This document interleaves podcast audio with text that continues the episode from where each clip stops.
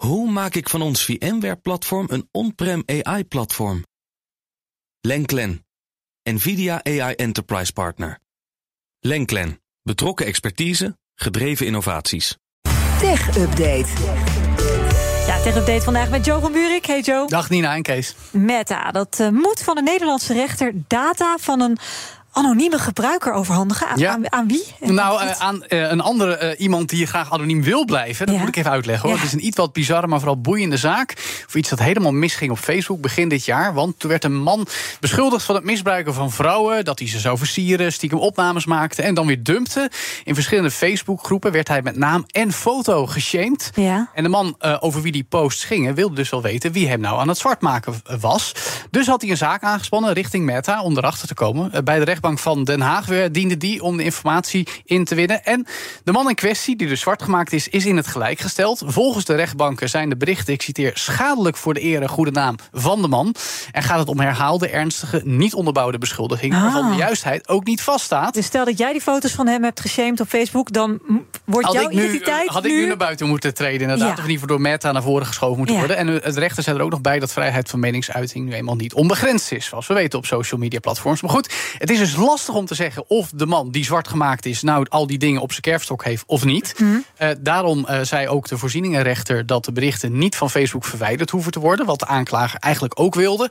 Maar hij moet nu wel degene die hem zwart maakte kunnen aanspreken. Moet dus ook de informatie en van. kunnen aanklagen voor laster en smaad. Nou ja, dat, is misschien dingen. de volgende Hm. stap. Het is Ja. nu niet eerst aan Meta om die data te overhandigen. Doen ze dat niet, dan is er een dwangsom van 1000 euro per dag. Die kan oplopen tot 100.000. Want zij wilden dat dus eerst absoluut niet geven. En nou goed, met 1000 euro per dag, 100.000 euro, dan gaan ze het toch wel doen. Ik denk dat ze het wel gaan doen, maar het is in ieder geval een interessante precedent voor de Nederland. Ja, een andere potentieel eh, juridische zaak, maar dan geïnitieerd door een social media platform zelf, namelijk X. Dat is natuurlijk eh, Twitter, we moeten het nu X ja, gaan noemen. Ik ben er nog niet aan gewend Ik ook hoor. niet hoor, Nina. Maar goed, blijf wennen. Eh, de zaak is niet minder serieus te nemen, maar ook best wel ernstig in andere opzichten. Want zoals we weten worden ook op Twitter nog wel eens wat scheldpartijen en bedreigingen geuit. En om daar inzicht in te krijgen, wordt onderzoek gedaan door diverse non-profits, waaronder het Center for Countering Digital Hate. Ja. En dat ontving eerder deze maand een brief van X-Corp, het moederbedrijf van het voormalige Twitter dus.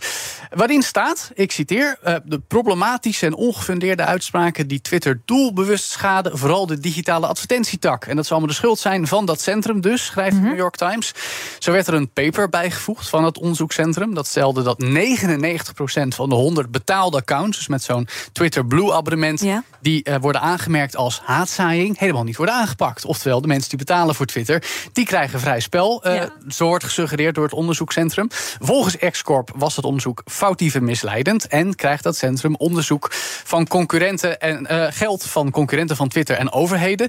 Met, ik citeer, een grotere agenda. Oftewel, een Wat een beetje. compleet de, complot dit. Precies, een complot van eh, Elon Musk en de zijnen. De CEO van dat centrum is ook niet zo onder de indruk. Die zegt, eh, Musk probeert op deze manier kritiek te ondermijnen... wil graag adverteerders terughalen. We hebben vaker verteld in het tegenbedeel... dat de adverteerders de afgelopen maanden zijn weggehold bij Twitter... gezien alle wijzigingen. En by the way, dat centrum ontvangt ook helemaal geen geld... van techbedrijven of overheden. Interessant ook dat andere techreuzen de afgelopen tijd... ook al brieven van Twitter's juridische afdeling kregen. Namelijk Microsoft, dat Aha. zich niet aan afspraken zou hebben gehouden. En Meta, omdat ze een product, namelijk Threads, hebben gelanceerd... dat wel heel erg op Twitter lijkt, Ja. volgens Musk. En oh ja, ze hadden ook nog een juridisch kantoor aangeklaagd bij Twitter. Notabene het kantoor dat Musk hielp om Twitter te kopen vorig jaar. Snap jij het nog? Eh, Dus, nee, ik ze zijn er druk mee. Ze zijn heel druk met allemaal Ja. juridische zaken. En allemaal mensen aanklagen Ja. die volgens hun eh, heel, heel erg tegen zijn. Nou, dan is er nog wat nieuws over eh, Microsofts overname van Activision Blizzard, het gamebedrijf, Ja. ter waarde van bijna 70 miljard. Ja, blijft duizendwekkend. En nu Mm. is er een update vanuit de Britse marktwaakhond, de CMA. Die ging voor die deal liggen, net als de Amerikaanse FTC. Nou, die laatste is al in het ongelijk gesteld. De Britten zijn aan het onderhandelen. Eind augustus moet er een nieuw oordeel over de overname liggen. En om daartoe te komen heeft de CMA nu iedereen opgeroepen... om wederom te reageren op die deal. Er is een nieuw rapport gepubliceerd waarin de afspraken staan... die Microsoft heeft gemaakt. Onder meer met de Europese Commissie, met concurrent Sony... over het gebruik van die populaire schietgame Call of Duty.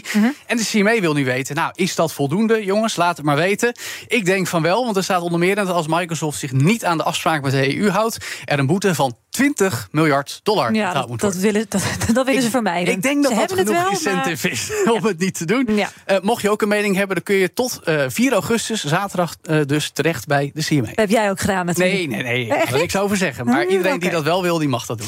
Nou, nog kort dan eh, wat nieuws over de opvolger van de Nintendo Switch. Dat vind ik leuk. Leuk hè, speculeren over nieuwe spelcomputers. Altijd leuk, zeker bij Nintendo, want die laten echt niks los. Maar eh gamesite Video Game Chronicles heeft nu wat bericht van eh, anonieme bronnen... van makers van games, dat de nieuwe Nintendo... in de tweede helft van 2024 moet verschijnen. Ja. Mag ook wel, want de huidige Switch is nu al ruim zes jaar op de markt. Dat is echt stokoud naar spelcomputerbegrippen. Ik heb hem nog niet eens, maar Je hey, hebt hem nog niet eens, dan is- haal hem nog. Nu kan hem Ah, nog, ja. tenminste. Dan, nu moet je dus twijfelen, Ik zit ik nog bij mijn halen? Nintendo NES Mini, zit ik nog Dat steeds is mee. eh, wel bijzonder. Kees, wil jij al een nieuwe Nintendo hebben? Nee, ik heb de oude, die doet het prima. Ja, nog wel. Maar volgend jaar komt de nieuwe. En dan eh, kun je trouwens ook waarschijnlijk de spellen van de oude op de nieuwe spelen. Nou, ja, ja, ja. Met 125 miljoen verkochte exemplaren. Alleen al van de Switch en de spellen.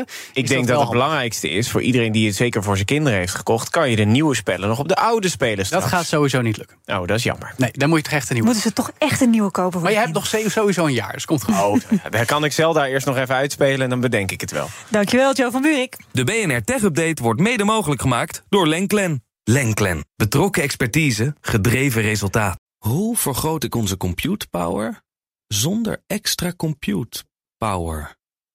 Lenklen. Hitachi Virtual Storage Partner. Lenklen. Betrokken expertise, gedreven innovaties.